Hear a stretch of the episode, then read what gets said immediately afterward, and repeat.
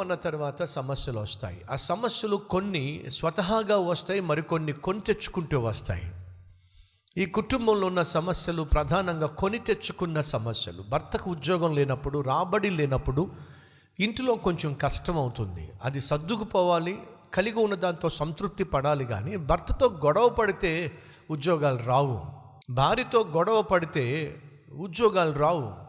ఈ రోజుల్లో చాలామంది ఒకవైపు ఆర్థికంగా కృంగిపోతూ అనారోగ్యంతో బాధపడుతూ భార్యతోనో భర్తతోనో గొడవ పడితే ఏమవుతుంది చెప్పండి? పుండు మీద కారం తప్ప ఆ సహోదరుడు మందిరానికి ఒక స్నేహితుని ద్వారానో లేకపోతే టీవీ పరిచర్య చూసి మందిరానికి వచ్చిన తర్వాత తను ఒక సత్యం తెలుసుకున్నాడు.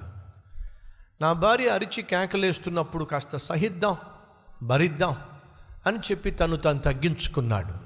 అదే సమయంలో తన భార్యను కూడా మందిరానికి తీసుకొచ్చినప్పుడు దేవుడు సూటిగా మాట్లాడినప్పుడు ఆ భార్య అర్థం చేసుకుంది. నోరు సరిగా లేని భర్త ఏ ఇంటిలో ఉంటే ఆ ఇంట్లో దరిద్రం. ఈ మాట అన్నందుకు బాధపడకండి. నోరు సరైనది కాని ఇల్లాలు ఏ ఇంట్లో ఉంటే ఆ ఇంట్లో నరకం. అది వాస్తవం. ఎప్పుడైతే ఈ విషయాన్ని ఆ సహోదరి విన్నదో తన మనస్సును మార్చుకుంది అద్భుతం. ఇంటికి వెళ్ళి తన భర్తను క్షమాపణ కోరింది ఆశ్చర్యం. ఈ రోజుల్లో భర్తను లేక భార్యను క్షమాపణ కోరే భర్తలు భార్యలు ఉన్నారంటారా? ఎప్పుడైనా మీ భర్తను ఎప్పుడైనా మీ భార్యను క్షమాపణ కోరారా? ఎవరైతే క్షమాపణ కోరలేదో నా మాట నమ్మండి మీరు పరలోకానికి వెళ్ళనే వెళ్ళరు. అదేంటి? పరలోకానికి దీనికి సంబంధం ఏమిటి? ఎస్ మనం సహజంగా బహుగా బాధ పెట్టే వ్యక్తి ఎవరో తెలుసా? మీ ప్రక్కన ఉండేటటువంటి మీ భార్య కావచ్చు మీ భర్త కావచ్చు. మీ హృదయంలో మార్పు వచ్చినప్పుడు మొదటగా మీరు క్షమాపణ కోరాల్సింది ఎవరిని చెప్పండి? మీరు బహుగా బాధ పెట్టిన భర్తను భార్యను. మీరు మీ భర్తను క్షమాపణ కోరకుండా మీ భార్యను క్షమాపణ కోరకుండా మీ పరలోకానికి వెళ్దాం అనుకుంటున్నారా? అది బహుశా సాధ్యము కాదేమో? ఒకసారి ఆలోచించండి. ఆ భార్య వెళ్ళి తన భర్తను క్షమాపణ కోరింది. ఎప్పుడైతే క్షమాపణ కోరిందో తన మనసులో సమాధానం వచ్చింది. దయచేసి గమనించండి. కొంతమంది భర్తలు భార్యను ఇష్టం వచ్చినట్టుగా తిట్టేస్తారు. మరుసటి రోజు ఏమీ అరగనట్టుగా మాట్లాడేస్తారు. కొంతమంది భార్యలు భర్తలను ఇష్టం వచ్చినట్టుగా చీల్చి చండాడేస్తారు. మళ్ళీ పొద్దున్న వచ్చి చక్కగా కాఫీ ఇస్తారు. మీరు అనుకుంటున్నారు అది సమాధానం అని? అస్సలు కానే కాదు.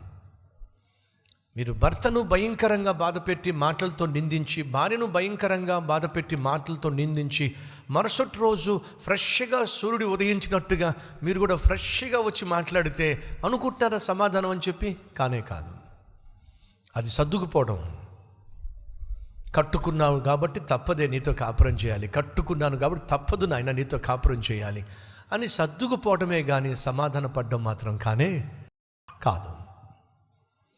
ఎప్పుడైతే నీ భర్తను లేక నీ భార్యను మాటలతోనూ అపార్థాలతోనూ అనుమానంతోనూ గాయపరిచావో బాధ పెట్టావో నువ్వు చేసింది తప్పు అని నీకు తెలిస్తే నువ్వు చేయాల్సిన మొట్టమొదటి పని అని తెలుసా? సారీ చెప్పటం.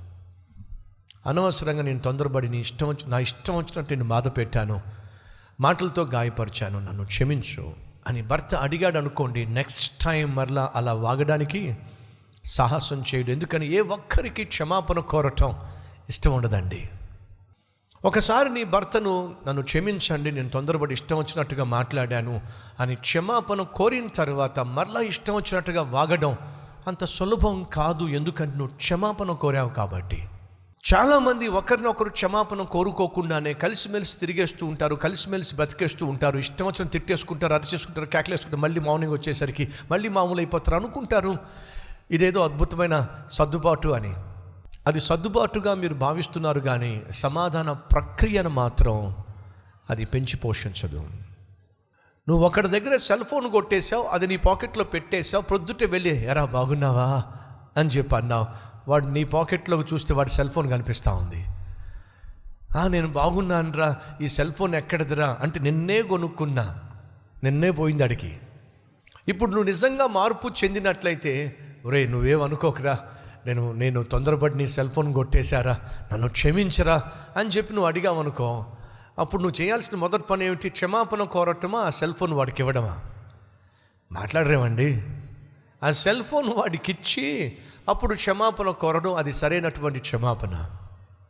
మనం సరి చేసుకుంటున్నప్పుడు సర్దుబాటు చేసుకుంటున్నప్పుడు క్షమాపణ అనేది ఏం చేస్తుందో తెలుసా? మరలా చేసిన తప్పు మరలా చేయకుండా చేస్తుంది. కానీ ఈరోజు చాలామంది క్షమాపణ కోరకుండానే సర్దుబాటు అనేటటువంటి వ్యవహారంలో ముందుకు సాగుతున్నారు. అది దేవుడు ఆశించేటటువంటి సమాధానం కానే కాదు.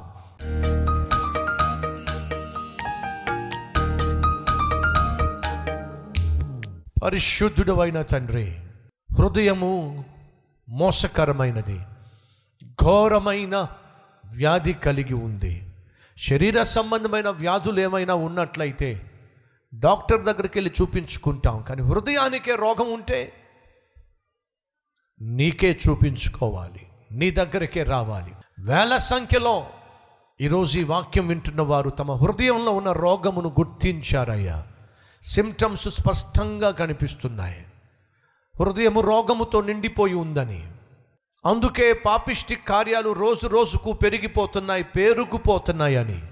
దేవునికి దూరమైపోతున్నామని శాంతి సమాధానాలు కోల్పోతున్నామని మరణానికి చేరువైపోతున్నామని ఇక బాగుపడడం సాధ్యం కాని స్థితికి వెళ్ళిపోతున్నామని గ్రహిస్తున్నారు నాయన. అటువంటి స్థితిలో ఉన్న వ్యక్తిని బాగు చేయగలిగిన ఒకే ఒక్క దేవుడవు నీవు.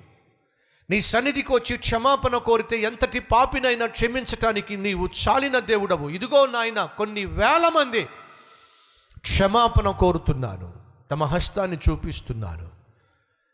క్షమాపణ కోరుతున్న ప్రతి ఒక్కరిని మన్నించమని వారి హృదయాన్ని శరీరాన్ని శుద్ధి చేయమని మనపూర్వకంగా మన్నించి ఇక నుంచి వారు నీ బిడ్డలుగా జీవించుటకు ఈ లోకయాత్ర ముగించిన తరువాత వాళ్ళు నిద్రిస్తారు పరలోకంలో కళ్ళు తెరుస్తారు.